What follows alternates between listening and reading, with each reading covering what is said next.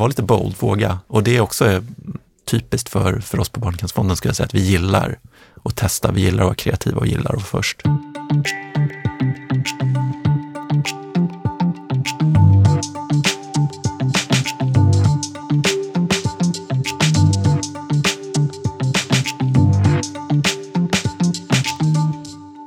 Henrik, Ted!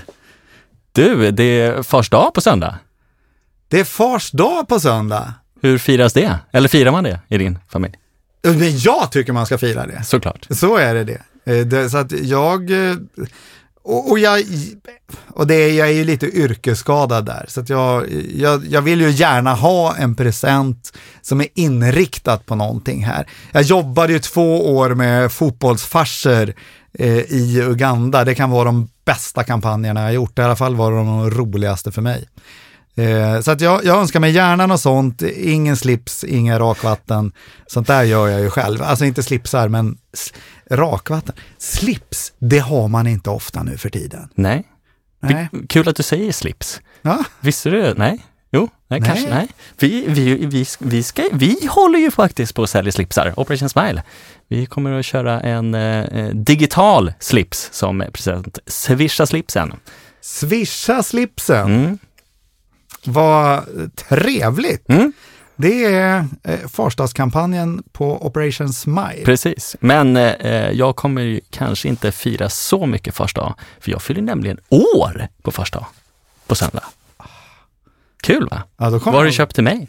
Ja, det är hemligt, men Ja. jag kommer och firar. Mm, det är bra. Det Men kommer eh, jag. du, eh, eh, det kommer till pappa in i studion. Vi eh, eh, har ju bara haft kvinnliga gäster hittills, eh, men nu blir vi tre gubbar. Gubbar och gubbar vet jag inte. Jag tycker Jonny Federley Kroneld ser ganska ung, stark och fräsch ut, ja. Eh, när han står här ute och trampar på andra sidan glaset i studion. Så jag tycker väl att vi öppnar dörren och släpper in Jonny. Jonny Federley Kroneld, hjärtligt välkommen till Insamlingspodden. Tack för att jag fick komma. Ja, för, och det förstår vi det, det, att du vill, för du är ju faktiskt ett, ett fans till, till Insamlingspodden. Det är jag, det är jag. Precis, normalt sett så brukar man ju innan vi spelar in fråga gästen, eh, har du lyssnat på Insamlingspodden? Men vi vet ju som sagt att du eh, lyssnar på Insamlingspodden, inte för att vi känner dig utan eh, för att du, nu sitter jag och läser till för jag tog fram mejlet här precis innan, för att du den 10 juni 2019 eh, skickade ett mejl till info.insamlingspodden.se eh, där rubriken löd, håll i hatten nu Henrik, Insamlingspodden är grym. Då blev vi jätteglada. Men eh, jag, må, jag måste ju ändå liksom kommentera eh, hela grejen att du tog dig tiden att skriva till Insamlingspodden. Det var ju väldigt eh, fint av dig och jag minns ju när vi fick det, jag blev ju jätteglad. Nej, men det gör jag alltid, om jag tycker om någonting. Så absolut, äras bör den som bör.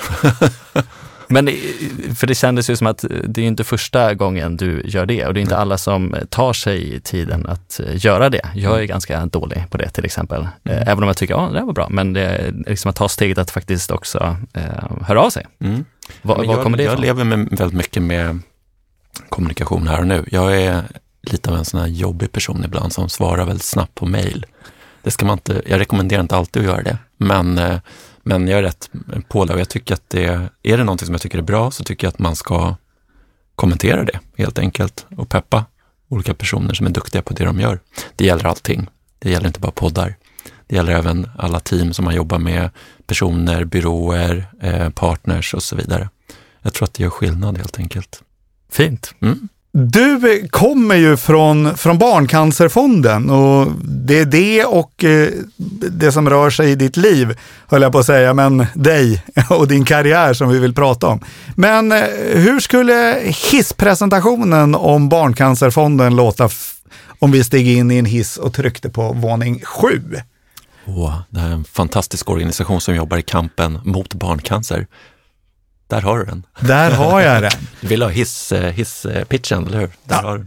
Det, det räckte med den där tror jag. Eh, Du är välkommen hit i alla fall. Tack så mycket. Du eh, eh, har jobbat eh, utanför den här branschen Ja, eh, på HP och på Coca-Cola vet jag. Mm. Och på det som var Viasat och nu heter Nu Nent. heter det Nent och Ja. innan var det MTG Ja, och via, av, som bestod av Viasat och via Play och så vidare. Mm. Men det är de du har jobbat åt. Jag har jobbat för Unicef. Just det. Sen eh, tog du steget eh, in i den här branschen och hamnade då på, på Unicef Sverige. Mm. Vad var det som gjorde att du eh, ville bort ifrån det där och in i det här? Eller såg du det som samma sak eller vad? Um, nej, men jag tror att har man jobbat för um, amerikanska bolag i, i ett antal år, jag var på HP i åtta år ändå och på Coca-Cola så var jag i två, ungefär två år. Och man kan väl säga att MTG då, numera Nent, har väl lite samma, samma kultur. Så den är väldigt spännande och väldigt kreativ och väldigt drivande så. Men jag kände att jag ville göra någonting annat för att den, ja, men den driver på en rätt ordentligt och sen hade vi precis fått barn också och det förändrar också en sätt att, att leva och synsätt. Ehm, så jag kände att jag behövde få lite mer tid också i, till livet helt enkelt och kunna göra andra saker än att jobba. Det finns en tendens till att om man, om man brinner otroligt mycket för jobbet och har en kultur som också liksom på något vis uppmuntrar till det, så jobbar man väldigt mycket. Och det går inte alltid ihop eh, med familjeliv. Så du såg att komma till den här branschen som att här är det lite lugn och ro och kan luta sig tillbaka? Ja, tvärtom skulle jag säga.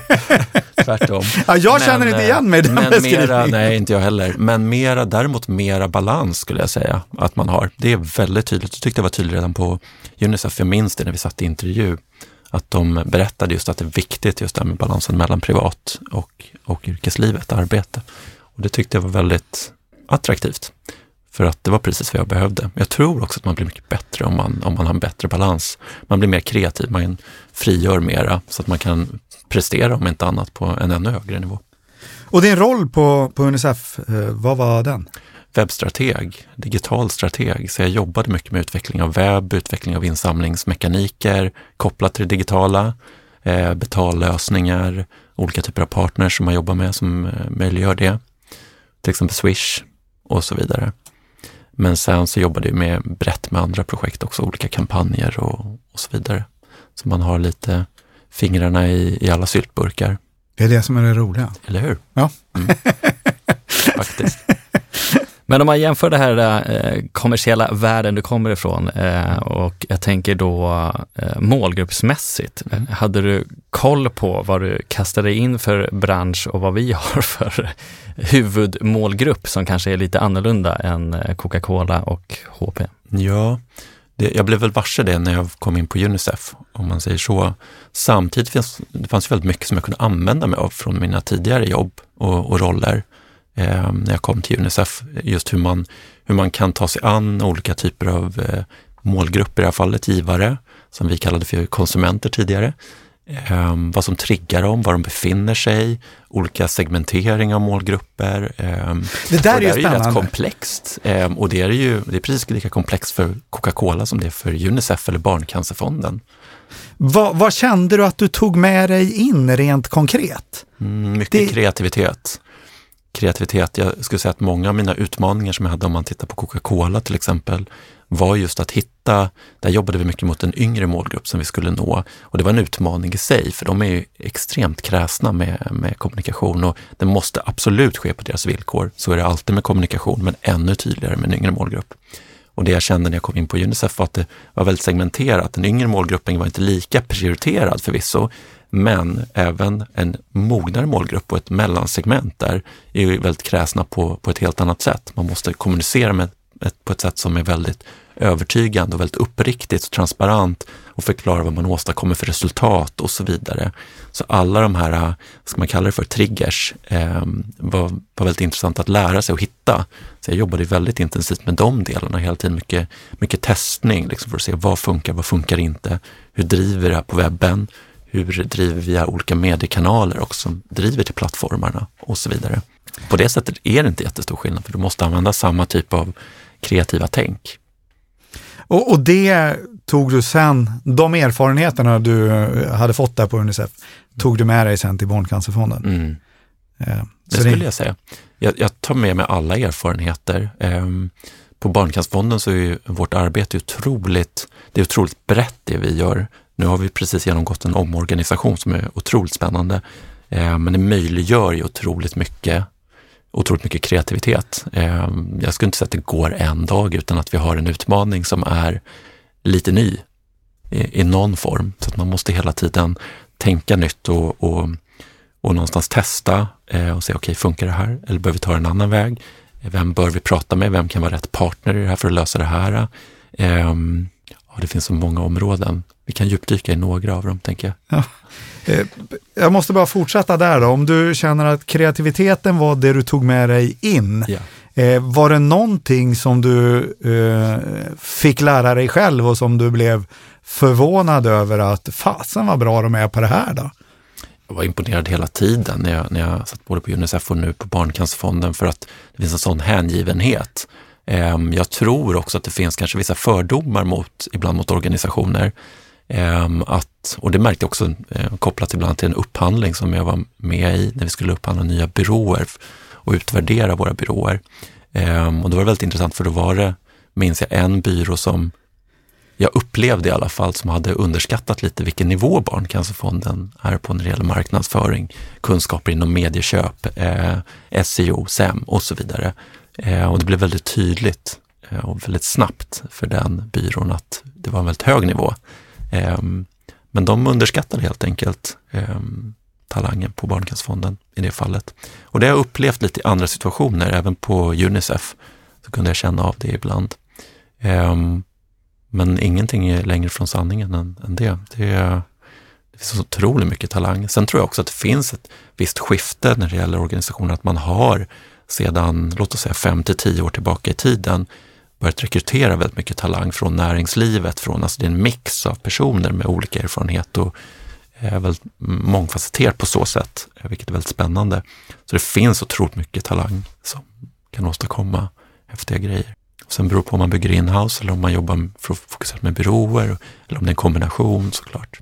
Ska vi gå in lite på den rollen du har idag då på, på Barncancerfonden? Eller vi, när vi bokade in den här intervjun mm. så var du i alla fall eh, marknadschef, men nu vet jag inte, nu har du en ny titel. Nu har du en ny titel.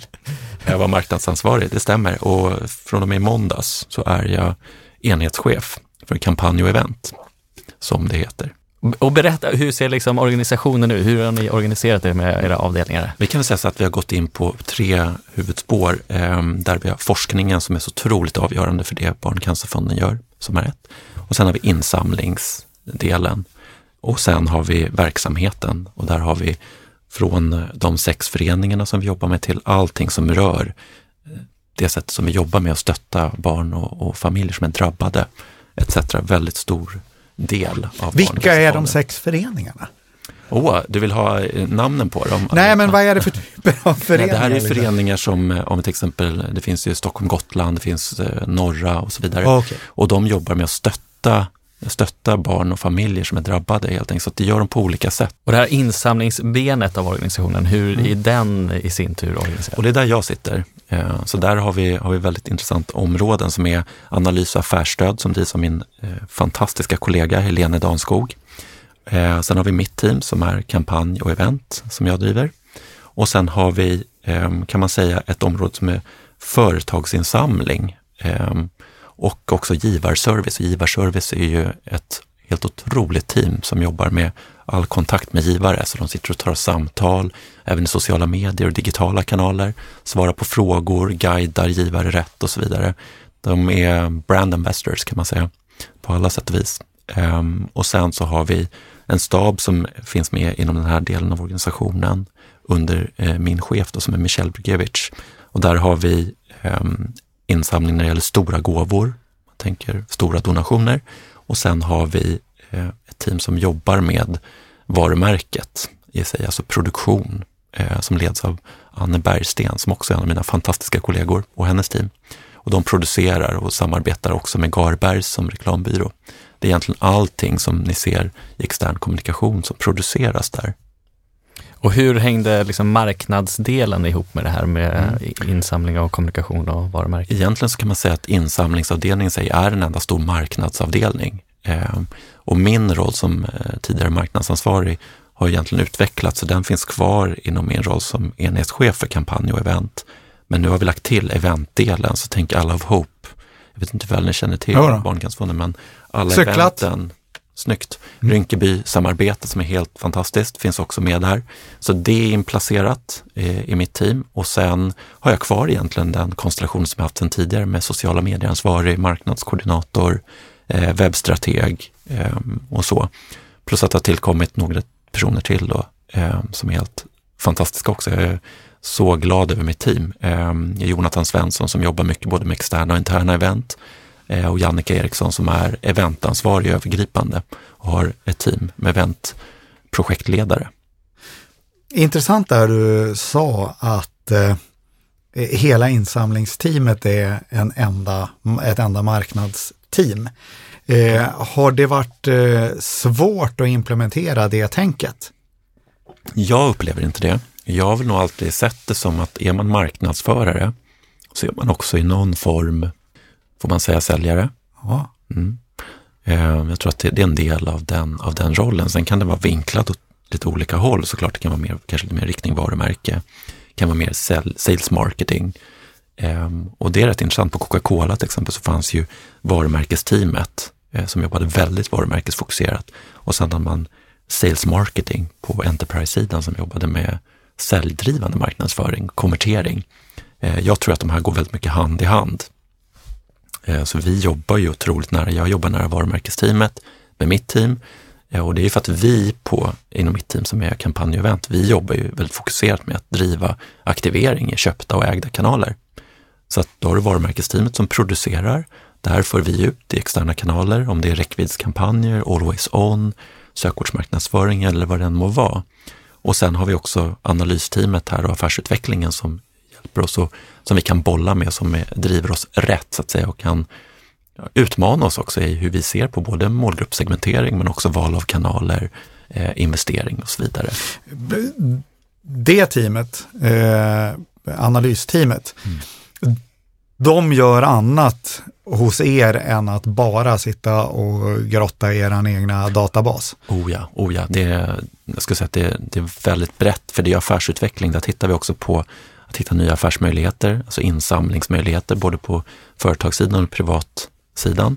Eh, där har vi också kundresor kan man säga, givarresorna i det här fallet, som jobbar med, kopplat till Overhope-eventen till exempel, att bygga de här resorna, mejlresor så, som är helt avgörande för framgången. Och sen har vi också relationen som Barncancerfonden har till våra månadsgivare, alltså barnsupportrar, som är otroligt viktig och där bygger de relationen med content och kommunikation via mejl och så vidare. Så det, är, det är mycket som ingår där. Och hur mäter ni ert eh, arbete? Vi har ju, jag skulle säga att vi har flertalet kopior. Om man tittar på övergripande för året så är det såklart kopin insamling, där vi tittar på index och de- delar ner också på olika typer av eh, insamlingskanaler, om det är Swish, om vi tittar på egen insamling, Facebook donations, Ehm, om vi tittar på företagsinsamling, eventen. Så vi bryter ner det på den nivån. Men sen är det klart att det är otroligt intressant att titta på till exempel räckviddskampanjerna. Vi genomför ju tre till fyra större kampanjer per år. Barncancergalan på kanal 5 och då börjar vi titta på andra, andra faktorer så att säga som är allting från attitydsmåtten till eh, hur vi växer till exempel inom reklamerinran, spontan kännedom, eh, hur vi växer inom olika målgrupper, om det finns ytterligare målgrupper som vi har potential att växa inom. Eh, eller om vi kan hitta nya målgrupper rent utav för att det sker förändring hela tiden. Man, man är i konstant rörelse där, vilket är också otroligt spännande. Och vilka kanaler ansvarar du för? Egentligen alla köpta och ägda kanaler kan man säga. Eh, det är ju, framförallt om man tittar på räckviddskampanjer så går vi väldigt brett, så det är allting från tv, radio, eh, utomhus. Sen är det digitala kanaler, sociala medier, eh, display, SEM, eh, SEO-arbetet såklart, så även om det hänger ihop väldigt mycket med SEM, otroligt avgörande. Eh, och sen också mediesamarbetena. Vi har ju idag, eller jag ska säga 2019, när vi gjorde vår senaste mätning eh, med hjälp av investment management, så hade vi 75 procent av totala medievärdet som var gratis. Tack vare fantastiska samarbeten med TV4, Clear Channel, eh, Kanal 5 och Discovery eh, och så vidare som gör sån otrolig skillnad. Eh, men, men egentligen är det alla kanaler. Det man kan säga att analys och affärsutveckling kanske äger mer är just de här mejlkanalerna, när man kommunicerar med barnsupportrarna, månadsgivarna. Men också med eh, olika typer av eventsatsningar som vi gör. Och där jobbar de ju väldigt nära mitt team som är eventteamet då. Om man tittar på de här traditionella eh, kanalerna, hur mäter ni dem? De traditionella kanalerna, det är en väldigt intressant fråga. Jag hade väldigt mycket diskussioner och funderingar med både Helene Daneskog och Michelle som är min chef och Anne Bergsten. Eh, vad vi har gjort tillsammans med Karat, som är vår mediebyrå, är att vi har gått in i, och det gjorde vi förra året, eh, i en så kallad eh, ekonometrimätning och analys, där man, man kallar också för marketing media eh, moduling så att säga. Och där går man egentligen in och börjar djupdyka i ett antal utvalda typer av, av gåvor. I det här fallet Swish, Facebook Donations, alltså enskilda gåvor och, och Facebook Donations. Och via fantastiskt avancerade algoritmer. det, här är, det här är på en nivå som jag till och med ibland, jag sitter och så här, fast vänta, om vi gör så här, tänk så här, hur går det här ihop? Men vad man gör egentligen eh, kortfattat är att koppla eh, gåvorna till specifika kanaler och man går in och mäter här och nu. Och sen är det algoritmer som då avgör hur man kopplar till specifika kanaler. Eh, så det är på en avancerad nivå som även jag måste fundera flera varv på. Men där kan vi se när vi bryter ut specifika gåvor, till exempel Swish och Facebook Donations, att de har en tydlig koppling till specifika kanaler. Och vi kan också se, vilket det, och det här där det börjar bli spännande, när man börjar kolla på olika kanaler kan man se också hur mycket driver de här faktiskt, faktiska gåvor, beroende på hur mycket budget du driver in under vilken period. Och då kan man också se till exempel att eh, tv eh, och DR, direktreklam, faktiskt driver och har en, en otroligt lång potential. Man kan fortsätta driva med budget under lång tid när det gäller tv och det fortsätter och kommer in gåvor kopplat till det. Andra kanaler som till exempel bio eh, och vissa digitala kanaler har en mycket kortare period som de, som de kan aktivera gåvor. De samlar absolut in gåvor och bidrar till effekt, men de får en liten, ehm, de tappar av helt enkelt lite eh, ganska snabbt, alltså säg efter två veckor under en kampanj. Så att där man kan fortsätta driva på tv och utomhus till exempel och DR ehm, kan man göra det rätt lång tid, men det kan man inte göra med vissa andra kanaler. Och det är bra, för då vet vi hur vi ska investera vår mediebudget. Då ser vi att, okej, okay, vi vet att så här länge kommer det här att driva vissa gåvor. Ja, men då kör vi på i de här två veckorna, men den andra kanalen kan vi fortsätta med och så vidare. Och det... Så det blir lite som att lägga ett pussel. Jag ser hur, hur, ja, frågorna hopar sig. Vi kommer aldrig komma ut ur den här studion, eller hur? Varsågod. Ja. Får jag äran? Ja, absolut. Ja, Nej, men, eh, man blir lite så här, men hur, hur fasiken funkar det då? Även om du säger algoritmer, men jag tänker eh, just liksom radio, är det då att man tittar eh, på ja, men den här tidpunkten sändes mm. den här reklamen? Eh, och du knyter ihop. Till det. DR blir nog enklast egentligen att mäta om du jämför med tv eller radio, där du börjar titta på olika tidpunkter kopplas väldigt specifikt till hur en gåva och, och där blir det ju också, det är klart det finns Bio viss... bara, hur lång var filmen? Där finns det ju vissa antaganden också. Det är klart så att man vet att det, vid ett visst tillfälle när man har hört en radioreklam så vet man att inom en viss tidsperiod, en tidsram där, så kommer man att ge en gåva. Och då kan man koppla det den vägen. Bio bara, det... en och en halv timme efteråt och så sen så Malmö, de börjar i sin, sin film en 15 minuter senare. Samtidigt gick ju tv-reklamen. Äh, det, det går inte med. Nej. Nej, men då, jag tänker, man har också dimensionen i vår bransch med att vi får fillers och att mm. vi får eh, eh, pluggannonser och så har vi ingen aning om det själva. Och där är ju nästa steg då att utmana genom att test, liksom gå in och mäta det också. Nu har vi gått in på kampanjer och fokuserat på kampanjerna kopplat till gåvor. Men sen måste vi addera mer och där vi vet ju värdet på fillers, det har vi räknat ut och det är ju fantastiskt också att se. Men sen, sen behöver man titta på då, okej, okay, men nu vet vi att vi fått fillers, men exakt när och var syntes vi? Eh, pratar vi primetime eller pratar vi, pratar vi dagtid? När händer det här om det är tv? Eh, så det är intressant. Det finns mycket, mycket mer att eh, gräva ner sig. Har du något eh, att dela med dig kopplat till findings som ni fick att oj, det här var ju en kanal som hade större potential än vad vi själva trodde? Jag har ju ända sedan min tid när jag gick in på eh, Unicef tänkt att de digitala kanalerna är riktigt starka, det är där all potential finns.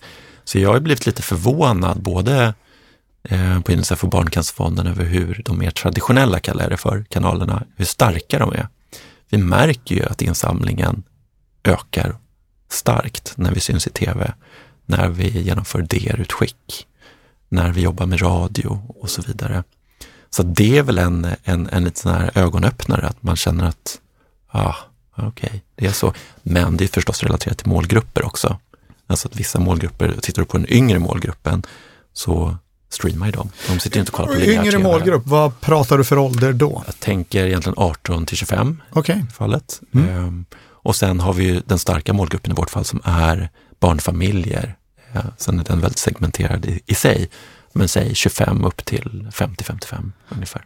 Men den här yngre målgruppen, det är intressant eh, att ni Den är intressant av flera jobbar skäl. med aktivt med dem så att säga? Vi, vi arbetar absolut aktivt med den yngre målgruppen, men vi ser inte nödvändigtvis en stor insamling. Eh, vi ser däremot en stor potential i att de är blivande givare till Barncancerfonden. De har ett intresse för oss, kan vi se i olika mätningar. Eh, de gillar vårt varumärke, de tycker om det vi står för, det vi åstadkommer. Eh, så därför så kan man väl säga att vi flörtar med dem och kommunicerar med dem och tycker att det är viktigt att göra det. Men vi inser också att det är inte vår huvudmålgrupp just nu, det kommer att bli. Eh, oftast när, när barn kommer in i bilden, när man bildar familj. Men du menar ändå att er huvudmålgrupp är 25 till 55? Ja, absolut. Det är, det är väldigt starkt. Sen har vi ju andra starka målgrupper också. Om man tittar på DR till exempel, som är en mer mogen målgrupp, som också är otroligt stark. Och det är ju kampanjer som är otroligt kraftfulla. Helene och teamet på Analys och affärsutveckling jobbar ju mycket med, med just de här eh, aktiveringarna. Och det är ju kampanjer som samlar in uppåt 10-12 miljoner kronor per kampanj. Så det är fortsatt starkt. Flörtandet med den yngre målgruppen, mm. Eh, det är via influencers som jag vet att ni är duktiga på. Mm. Eh, hur ser det mer ut? Jag skulle säga att just den kombinationen är, eh, det är lite olika. Vi har testat allting från samarbeten med olika typer av spelföretag, alltså det olika appar som man utvecklar och testar att aktivera med informationsändamålet i fokus, så att vi sprider information om det arbetet som Barncancerfonden gör, till exempel 85 procents överlevnad, som vi kunde kommunicera för inte så länge sedan, vilket är helt fantastiskt. Ehm, och där har vi sett mycket så här, hur, hur varumärket ökar, säg brand tracking och hur, sättet man ser på vårt varumärke. Men influencers absolut en del av det. Eh, vi har jobbat rätt länge med ambassadörer och influencers, men det kanske var i år, nu under barncancermånaden i år, september, som vi fokuserade ännu mer på det samarbetet tack vare eh, både Karato men också Beatly som jobbar fokuserat med influencers. Så där eh, hittade vi olika samarbeten pro bono med starka influencers, microinfluencers om man så vill. Eh, och försåg dem helt enkelt med information om hur de skulle kunna kommunicera under barncancermånaden. Sen är det alltid upp till dem själva hur de vill göra det såklart. De måste forma sin egen kommunikation och, och vi är enbart inspiratörer kan man väl säga. Men jättespännande. Eh, det är ett otroligt genomslag som man får. Eh, jag tror att rent sett i mediemixen så är det väldigt spännande hur det kan påverka. Även om man kanske inte ser en insamling direkt kopplat till det. Eh, och det är så vi jobbar också i mångt och mycket, att vi vi ser liksom vilka mediemixar som kan ge mest effekt tillsammans. Ehm, vi hade till exempel en sommarkampanj där vi aktiverade utomhus tillsammans med social media, med Facebook eh, och tänkte att så här, men här ska vi bygga informationsändamålet, vi ska bygga varumärkeskännedom och så vidare. Och så fick vi otroligt mycket insamling under den perioden och insåg att ja, men man ser ju, man är ju ute på stan, man ser ju utomhusannonseringen, men var befinner man sig? Beroende på målgrupp givetvis. Jo, men i sociala medier. Och vad kan man då ge en gåva? Jo, via Facebook Donations till exempel. Och där är ni ruskigt bra. Ja, det finns, det finns många som är duktiga på det, men vi hade ju vi hade till exempel en fantastisk inledning där 2018 med 27 miljoner insamling på Facebook Donations. Mycket för att vi också var först. Eh, det ska man alltid, jag skulle rekommendera det alla gånger, var först. Var det, det var inte lätt att vara först Nej, det, kan, det kan vara sant. Det kan vara sant. Men, men det, det så här, var lite bold, våga. Och det är också typiskt för, för oss på Barncancerfonden, skulle jag säga, att vi gillar att testa, vi gillar att vara kreativa och gillar att vara först. Och det tycker jag också är Men det när jag tänkte på dig och, och jag ställde frågan redan innan där, är det eh, tack vare att du är den du är, har det kontaktnät som du har, har med dig? Eller eh, är det för att organisationen är den den är, men vad är det som gör att ni hela tiden är snabbt där framme? Finns ni på TikTok? Mm. Nej, vi finns inte på TikTok idag. Men vi har faktiskt gjort en aktivering för ett antal år sedan eh, som var mer ur ett varumärkesperspektiv när man gick samman med andra organisationer och, och, och just barn då sjöng och dansade. Ja, man gjorde en dans. Jag hade tänkt. Som var väldigt, det var väldigt fint så, men det var ju mer ur ett varumärkesperspektiv och informationsperspektivet. Eh, men annars, vi analyserar TikTok i dagsläget, men vi avvaktar nog lite. Jag tror att om man ska ge sig in i TikToks värld, då behöver man ha väldigt tydlig strategi för sig, vad det är man vill åstadkomma, exakt vem kommunicerar man med. Idag fortfarande en väldigt ung målgrupp eh, som kanske inte, kanske inte riktigt synkar med den eller de målgrupperna som vi fokuserar på. Eh, men det är absolut intressant, man ska aldrig säga aldrig. Eh, där har vi till exempel Snapchat däremot som vi absolut annonserar i för att vi ser att det har förändrats rätt mycket när det gäller målgrupper. Till exempel kvinnor i en viss ålder som har oftast ingår i barnfamiljer, så finns ju väldigt mycket på Snapchat. Det är en väldigt bred målgrupp idag. Så det är superintressant för oss att aktivera där och driva trafik. Sen måste man göra det på rätt sätt. Med tanke på att man vill ju befinna sig i appen och då vill man också att kommunikationen där ska vara på, såklart, samma villkor. Så, um, och nu tappade jag totalt frågan. Ja, men det var för att jag ställde en massa ja. frågor på en och samma gång och yeah. då blev det TikTok där. Ja. Nej, men frågan var, eh, är det för att du är som du är, har det kontaktnät ja. som du har, eller ligger det i Barncancerfondens DNA? Att, eh... Det ligger absolut i Barncancerfondens DNA skulle jag säga, men det är en kombination. Um, jag menar, det är ju en organisation, men det är ju alla teammedlemmar som gör organisationen. Det får man komma ihåg, att det är den kreativiteten som driver det framåt. Och det är därför jag också är så noga med att lyfta mina fantastiska kollegor som gör skillnad och utmanar bra. mig. Ja, men jag tror att det är, det är så otroligt avgörande, för jag skulle inte ha kommit ens halvvägs utan dem. Ehm, de här personerna umgås man med varje dag. I covid-tider, förvisso digitalt, men, eh, men det är det som är avgörande. Så jag skulle säga att det är ju DNA, men DNA finns ju i alla teamen och det de gör varje dag. Jag blir alltid lika imponerad. Jag mm, tänker också så här, vi hade ju en egen insamling som yrkeschaufförerna till exempel hade gjort nu under barncancermånaden och, eh, och samlade in över miljonen, till och med ännu mer än så. Eh, och då kommer mitt team, eller delar av mitt team, fram till en, en kreativ idé när de har sett Epic Split som ni alla känner till. Mm. Och kommer fram till att det här borde vi göra för att tacka dem, fast med ett barn i det här fallet, som står mellan två lastbilar och så åker de iväg isär. Och barn och cancer åker isär, apropå dela ordet. Och barn och cancer hör inte ihop. Um, och det blev så häftigt och det här gjorde man. Man kom på det på ja, en halvtimme, 45 minuter. Och sen ringde min sociala medieansvarige Hans Kulin mig och sa, ja Jonny, jag tänker att vi skulle vilja göra det här. Vad säger du? Vi skulle vilja köra imorgon. Det är lördag, men nu är vi på G. och jag sa, ja, ja men why not? Go for it. Eh, sen är det klart, det finns saker man måste ha i beaktning och diskutera, men, men att det kan gå så fort och det är ofta så vi jobbar. Och den kreativiteten finns där och öppenheten för att kunna vara kreativ också. Jag tror att det är jätteviktigt. Eh, som ledare så måste du öppna upp för att teamen ska kunna eh, komma på sina idéer och, och, känna att de är fria att göra det och aktivera och testa. Vissa idéer funkar ju inte eh, och det är helt okej okay det med. Men eh, kreativitet och, och, innovation och det här, det, det är ju som du säger, det är ju mycket mindset och en mm. organisationskultur. Så är det. Eh, men det är ju också att man måste ha en budget för det. Mm. Hur mycket vågar ni gambla? Hur mycket avsätter ni eh, för innovation? Och... Mm. Jag skulle säga att vi, vi jobbar efter 70-20-10 principen, där 10 procent av, om man tittar på mediebudgeten till exempel, är innovationsfokuserad. Ehm, där vi vill hitta nya saker helt enkelt. Sen är det klart att när vi investerar i innovation så handlar det mycket om att vi har gjort vår analys. Vi tittar ju på trender, analys och så och ser att ja, det finns en hög potential här. Så det är ju inte, jag vet inte om man, om man vågar kalla det för gambling, det är det väl inte, men det är ingen men det killgissning? Nej, nej, det är det inte. eh, men däremot så är det klart att det, det finns ju vissa moment med det som är nya för oss, som vi, in, vi kan inte förutse dem, men vi tror starkt på att det här kan bli någonting. Om vi gör det på rätt sätt så kommer det här att bli helt rätt. Um, och det är väldigt spännande och det tror jag också håller organisationen, teamen och teammedlemmarna på tå. Och då blir man bättre hela tiden, man utvecklas, och utmanar varandra och sina partners och byråer och så vidare. Så det, det är väl en del av framgången. Um, men, men det är också att vi har så bra teamwork, vi jobbar så tajt ihop. Eh, det är avgörande. Vi har så otroligt mycket diskussioner kring hur vi ska jobba framåt och vad, vad vi bör fokusera på, vad vi baserar det på och så vidare. Och vad är resterande i den här 70-20-10-modellen? Vad är Mm. 70-20?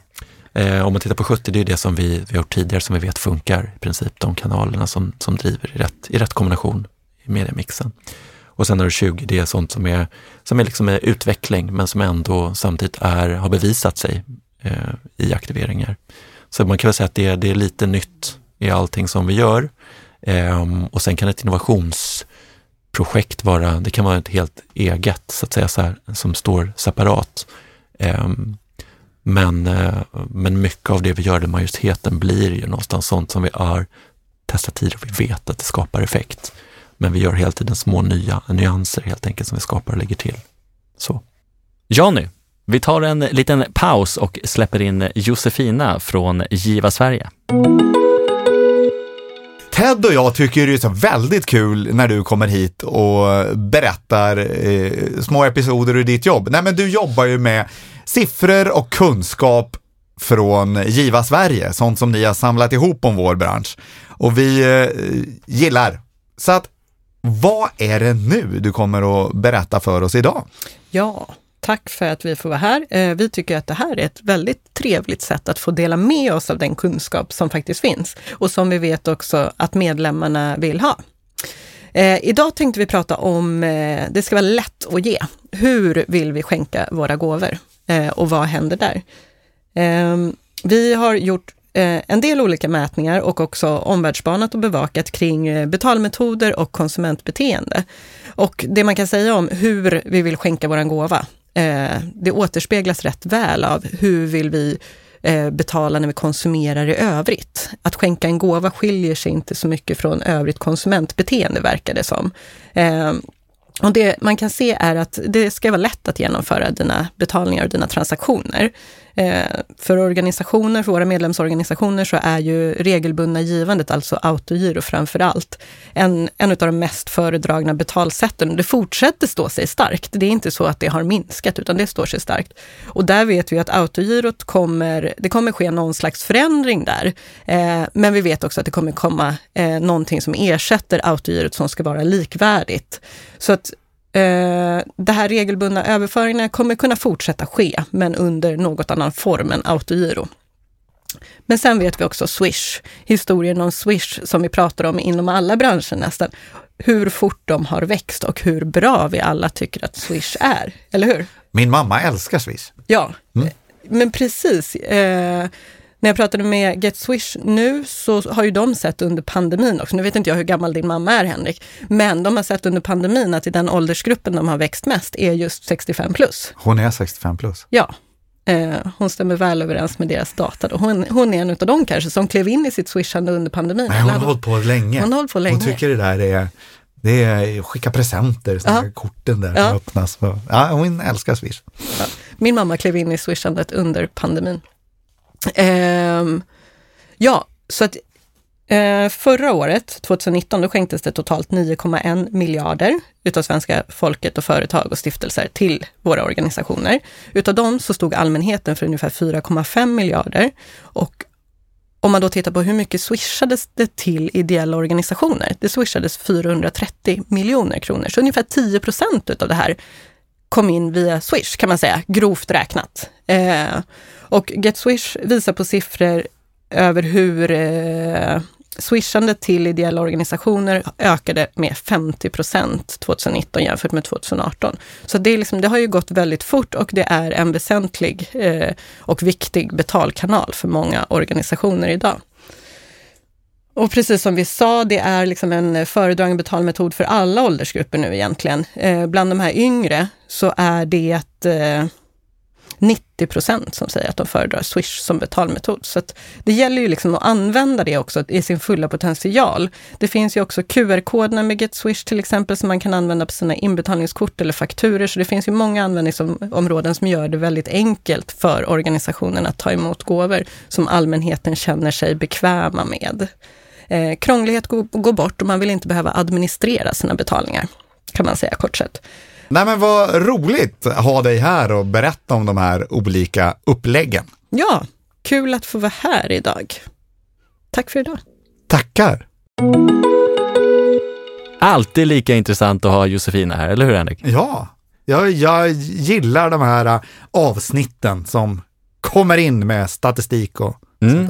Precis, eh, men nu vill vi ju fortsätta grotta ner oss här i Barncancerfonden eh, och eh, vi skulle behöva prata och dela ordet också. Ja, det ska ha dela ordet. Mm, ja. Och då måste jag bara höra. För mig var det så att ni hade blå stolen Mm. och helt plötsligt kommer en artikel i Resumé. Och eh, Ted och jag jobbar vid det tillfället ihop. Att Barncancerfonden byter bort den här fantastiska eh, blå stolen som alla var så avundsjuka på mot barn och cancer hör inte ihop. Och Ted och jag, vi tittar på varandra och tänker att det här ska bli spännande att följa. Eh, och det, vi kände på en gång att det var en eh, tumme i spåret, jättebra grej, eh, huvudet på spiken. Eh, så det var inte så att vi eh, tänkte att det där är skit. Utan det var, var mer så att eh, det är modigt ändå. Men eh, var det så det gick till? Ni bytte bort blå stolen Den blå stolen är ju inte borttagen. Det är fakta. Den finns ju med och tittar man på tv-reklamen till exempel, tittar man på en annonsering, print, en hel del på sociala medier också, finns blå stolen med på ett hörn där.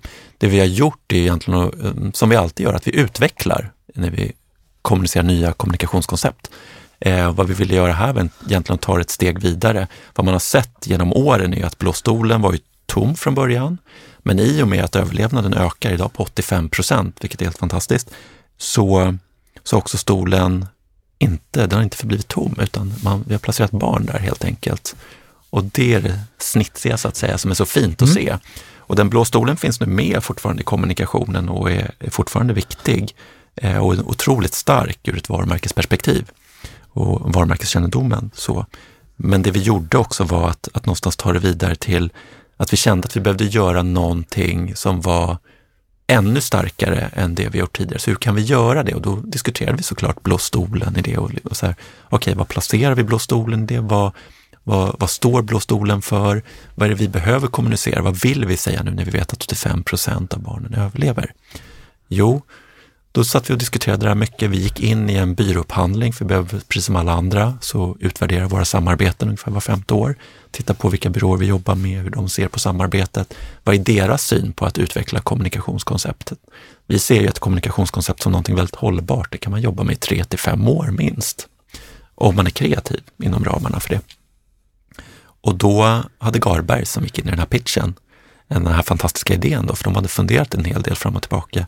Och jag vet också att man har diskuterat det här i organisationen tidigare, att det är en väldigt onaturlig ordkombination, barn, cancer. Det hänger liksom inte ihop, det hör inte ihop. Eh, och Garberg slog huvudet på spiken när de presenterade sitt upplägg i pitch, som gick ut på just barn och cancer hör inte ihop, dela ordet. Och då när vi satt där och lyssnade på det här så kändes det bara klockrent. Det är lite som en punch i magen eh, och kände att, ja men okej, fast vad gör vi då med blå stolen? Är den med i den här konstellationen? Vad, vad gör man? Eh, och Garbergs idé var egentligen att här, behålla blå stolen, men att den finns med liksom i, på ett hörn i vår kommunikation och sen får man diskutera hur man kan utveckla det. Men det viktiga är ju att stolen inte är tom idag, utan att det sitter faktiskt barn i stolen. Men hur togs eh, det emot? Det togs emot fantastiskt. Eh, vi lanserade den under barncancermånaden 2019, ungefär samma, ja, lite tidigare än perioden som vi befinner oss i nu. Men eh, redan första veckan när vi lanserade det här, nu gjorde vi otroligt mycket kreativa nedslag kopplat till samarbete med Schibsted, eh, Café och så vidare. Aftonbladet delade sin logotyp och, och gjorde en häftig delning där med ett barn som skjuter åt sidan. Café likaså, både digitalt och i, i print.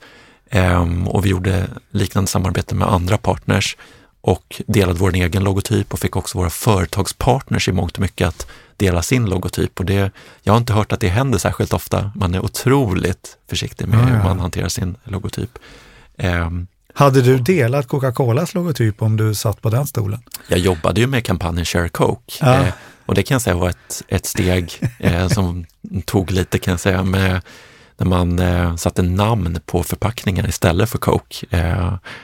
Det var många diskussioner innan de gjorde det. Så att jag har varit med om det, jag vågar påstå det. Inte exakt samma form, men, men jag tycker att det är otroligt modigt och, och vilka otroligt modiga chefer vi hade också som, som vågade signa av på det här och, och låta oss ta det vidare. Det, det är sån här kreativitet också som inspirerar som man har med sig länge.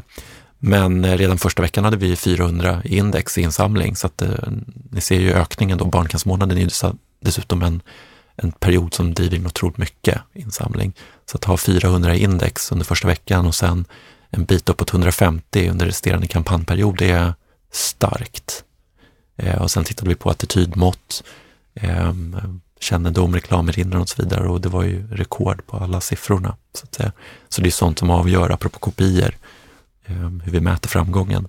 Men det är klart att insamlingen är ju otroligt avgörande. Det är där vi, vi arbetar med fokuset. Så att säga. Och hur lång är den processen att eh, ta fram en sån här kampanj? När, hur långt i förväg börjar ni? För jag menar att få med företag också är inte heller helt lätt och uh, mm. så ta sig igenom hela resan. Arbetet börjar ju, egentligen ska jag säga att arbetet börjar när barncancermånaden är över föregående år. Ja, det är där diskussionerna börjar, för då börjar man genast titta på, vi gör ju såklart rapporter och, och sammanställningar på hur kampanjen gick inom alla, alla delar så att säga, för att se, okej, okay, vad är styrkorna, vad är svagheter, utvecklingspotential. Det är framförallt det vi pratar väldigt mycket om och, och Helene som är ansvarig för analysteamet, hon eh, pratar alltid potential. Var kan vi växa någonstans? Det är där vi ska ha ögonen. Så då utvärderar, utvärderar vi det och analyserar och ser, okej, okay, här har vi potentialen. Då är det där vi ska trycka lite extra och så börjar vi titta på kreativa möjligheter och sen tar vi in våra partners, Garbergs, Karat och så vidare och de får vara med i det arbetet hjälpa till att sätta strategin för året men också specifikt för den kampanjperioden. Så det är långt arbete, eh, men otroligt kreativt och ja, jag vet inte hur många gånger jag kan säga kreativt i det här samtalet, men, men det är på något vis det som alltid finns med mig. Att jag tror att man kan lösa väldigt mycket genom att tänka lite nytt och våga vara lite, ja, men lite galen ibland också. Alltså inte vara så låst, utan så okej, okay, men om vi testar det här, det kanske inte är någonting, men vi, vi gör det ändå och så får vi se. Och sen har man en liten testmiljö som man kan liksom jobba ut inom. Känner ni att ni kan gå vidare också nu med barn och cancer hör inte ihop? Det tycker jag absolut. Ehm, det finns så många sätt som man kan utveckla det på. Ehm, och jag tycker också att apropå företagspartners, de, de visade oss vägen där. Hur kan man dela på barn och cancer? Jo, genom att placera barn och cancer på hissdörrar, ehm, på olika typer av portar och så vidare som öppnas upp, delar. Bara en sån sak, alltså det är små, små mekaniker som gör skillnad och sen addera ett swishnummer på det så har du plötsligt en reklampelare. Så, så det, det finns otroligt mycket eh, och vi har redan fått en massa idéer som vi kommer att aktivera inför nästa år. Spännande. Ser, vi är redan igång. Spännande, det är annars om ordet vi eh, jobbar ni, ni lite mycket med. Man, man, är mitt uppe i en kampanjperiod och då kommer en massa idéer och så tänker man att men vänta, det här kommer vi inte hinna göra nu.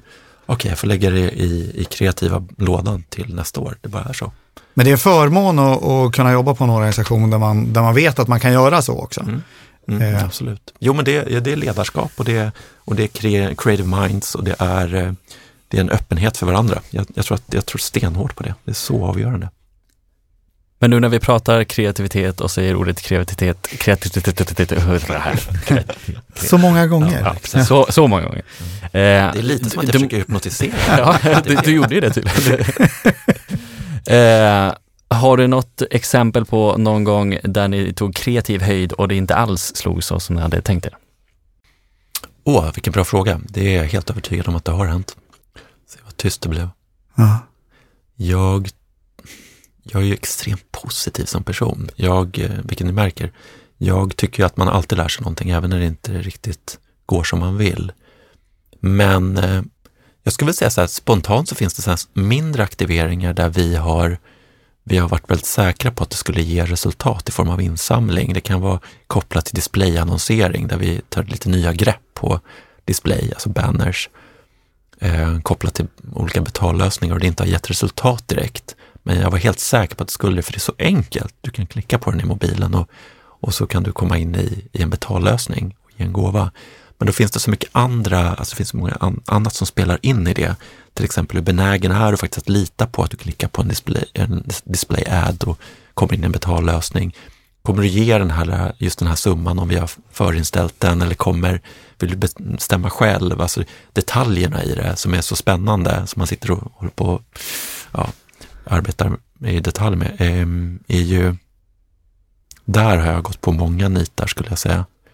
Eh, men det är okej, okay, för där kan man kosta på sig att, att testa det.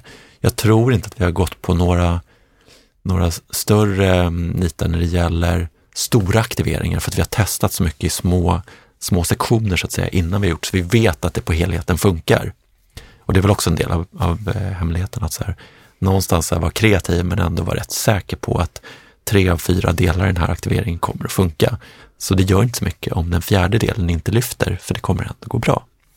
Men om allting lyfter så är vi lyckliga och glada.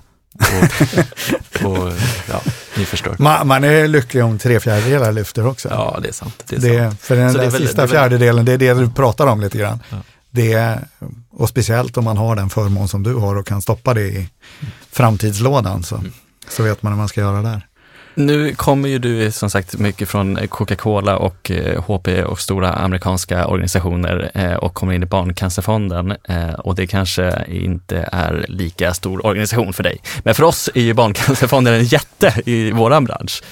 Vad, vad har du för tips för någon som sitter på en mindre organisation utifrån dina erfarenheter? Oh, um, det var också en väldigt bra fråga. Nej, men jag tror ju väldigt mycket på det här att bygga det tajta teamet. Jag tror att det är avgörande för att mycket av det, man, man kan nog se det som att det, det krävs mycket budgetar för att åstadkomma saker. Och det är klart att budget kan lösgöra möjligheter. Det är ingen snack om saken. Men, men det som jag tycker är vår styrka och som vi oftast inte behöver så mycket medel till, alltså budgetmässigt, det är klart att det är tid också i form av personers arbetstid och teamet. Men det är ofta de här små lösningarna som man gör eh, relativt snabbt. Jag berättade om det som Hans Kulin och teamet tog fram, till exempel kopplat till Epic Split. Eh, många av de lösningarna som driver insamling och som gör, skapar liksom snackisar eller eh, ringar på vattnet, är de här små mekanikerna som man hela tiden tweakar och jobbar med och det här är teamets kreativitet avgörande. Det, det återkommer jag till hela tiden. Sen är det klart att det finns ur en, en, större organisationsperspektiv där man har en budget för att faktiskt investera i en större räckviddskampanj ett antal gånger per år. Det är klart att det avgör för att driva in större summor, eh, vilket vi är väldigt tacksamma för. Men, men jag tror ändå att det är hur man växer en organisation handlar om det här tajta teamet som kan samarbeta och också se, använda, nyttja de talanger som finns inom teamet på bästa sätt. Och det kan ju även en stor organisation gå bet på om man inte hittar den formen, så att säga.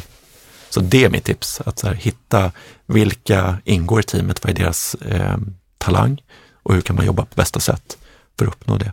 Och sen så upplever jag ändå många gånger att alla älskar ju en underdog, alltså en som fightas underifrån. Det finns någonting otroligt fint i det. Eh, så det tror jag också, kan man hitta rätt apropå kopplat till ett, ett kommunikationskoncept, om man kan hitta rätt sätt att kommunicera, få ut det på, på ett väldigt slagkraftigt sätt. Och det är ju mer talang bakom det än att man måste ha mycket budget. Så tror jag att man kan nå ut och då kan det börja hända saker. Um, så. Sen vet inte jag riktigt, jag, jag inser att Barncancerfonden absolut är en stor organisation. Um, och det tycker jag även fast jag kommer från Coca-Cola, faktiskt. Um, men samtidigt så uppskattar jag väldigt mycket den här äh, den här känslan av att vi fortfarande är ett, ett, ett tight team. Vi är inte, jag ska inte säga att vi är en armé på det sätt som vissa storbolag skulle kunna beskriva sig själva, utan vi har fortfarande en väldigt nära dialog med alla teammedlemmarna och det är avgörande. Så det är också en utmaning inför framtiden, allt eftersom man växer, att man måste bibehålla den känslan och, och så. Det, det är jätteviktigt. Så det kommer ju utmaningar hela tiden, fast från olika håll. Jonny, jag sitter och blir stressad av dina vägnar. Du eh, har en bil som väntar på dig och ett barn som du ska plocka upp. Yes. Eh, så det kan vara så att vi måste runda av här. Men det har varit oerhört spännande att ha med dig i insamlingspodden. Eh, vi skulle kunna ha en podd till med dig tror jag. Det kan, eh, skriv ett brev till vet jag. så, Ska jag, det kommer jag göra. så, så kommer vi ta, ta hit dig igen. Ja, men en jättespännande stund vi har fått eh, ha här. Stort tack för att jag fick komma. Tackar. Ted, vilken kille vi hade här idag! Verkligen. Vi, eh, som sagt, det var ju den första killen dessutom för säsongen. Men absolut, det var en himla trevlig och duktig prick vi hade här. Ja, och jag hade ju planerat en massa frågor, men det känns som om alltihop blev bara följdfrågor på hej och välkommen till insamlingspodden. Precis, vi kommer igenom fråga ett. Ja, men, men jag har Vi fick tävla om att ställa frågor. Ja, precis. Och, och fortfarande så har jag ju följdfrågor kvar till honom som jag inte fick med. Det här bland annat när han pratar om hela deras mediamix till exempel och hur, hur ser budgeten ut där? Han pratade 70-20-10 på det ena, men det hade ju varit red, kul att veta hur, hur mycket lägger man på DR, hur mycket lägger man på tv, etc. etc, etc. Och även intäktssidan. Och intäktssidan naturligtvis.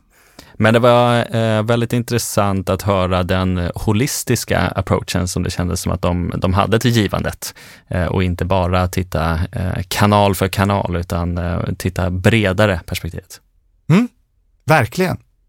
Ja men alltså fin snubbe överhuvudtaget, mm. tycker jag. Eh, det känns som han kan mycket mer än han släppte ut här i studion. Ja men du var inne på det, vi får bli ett till avsnitt. Och så känner jag att vi måste ju bjuda hit hon eh, kvinnan, nu glömmer jag bort namnet, eh, som jobbade med analys där. För det känns ju som, om man tittar på de organisationer som du och jag har passerat, att det, det arbetas med att analys på ett helt annat sätt hos Barncancerfonden än hos många andra. Precis, att den är lite mer drivande i vad man ska göra och inte bara analysera det som är. Precis. Så det, henne känner jag, vill jag prata med. Mm, verkligen. Spännande. Över en mick som vi säger i podd. Poddvärlden. Henne vill jag prata med över en mick. Eh, men medan vi letar upp en kontakt och ett telefonnummer på det, så kanske vi säger tack och hej. Det gör vi. Ha det så bra. Fino. Hej.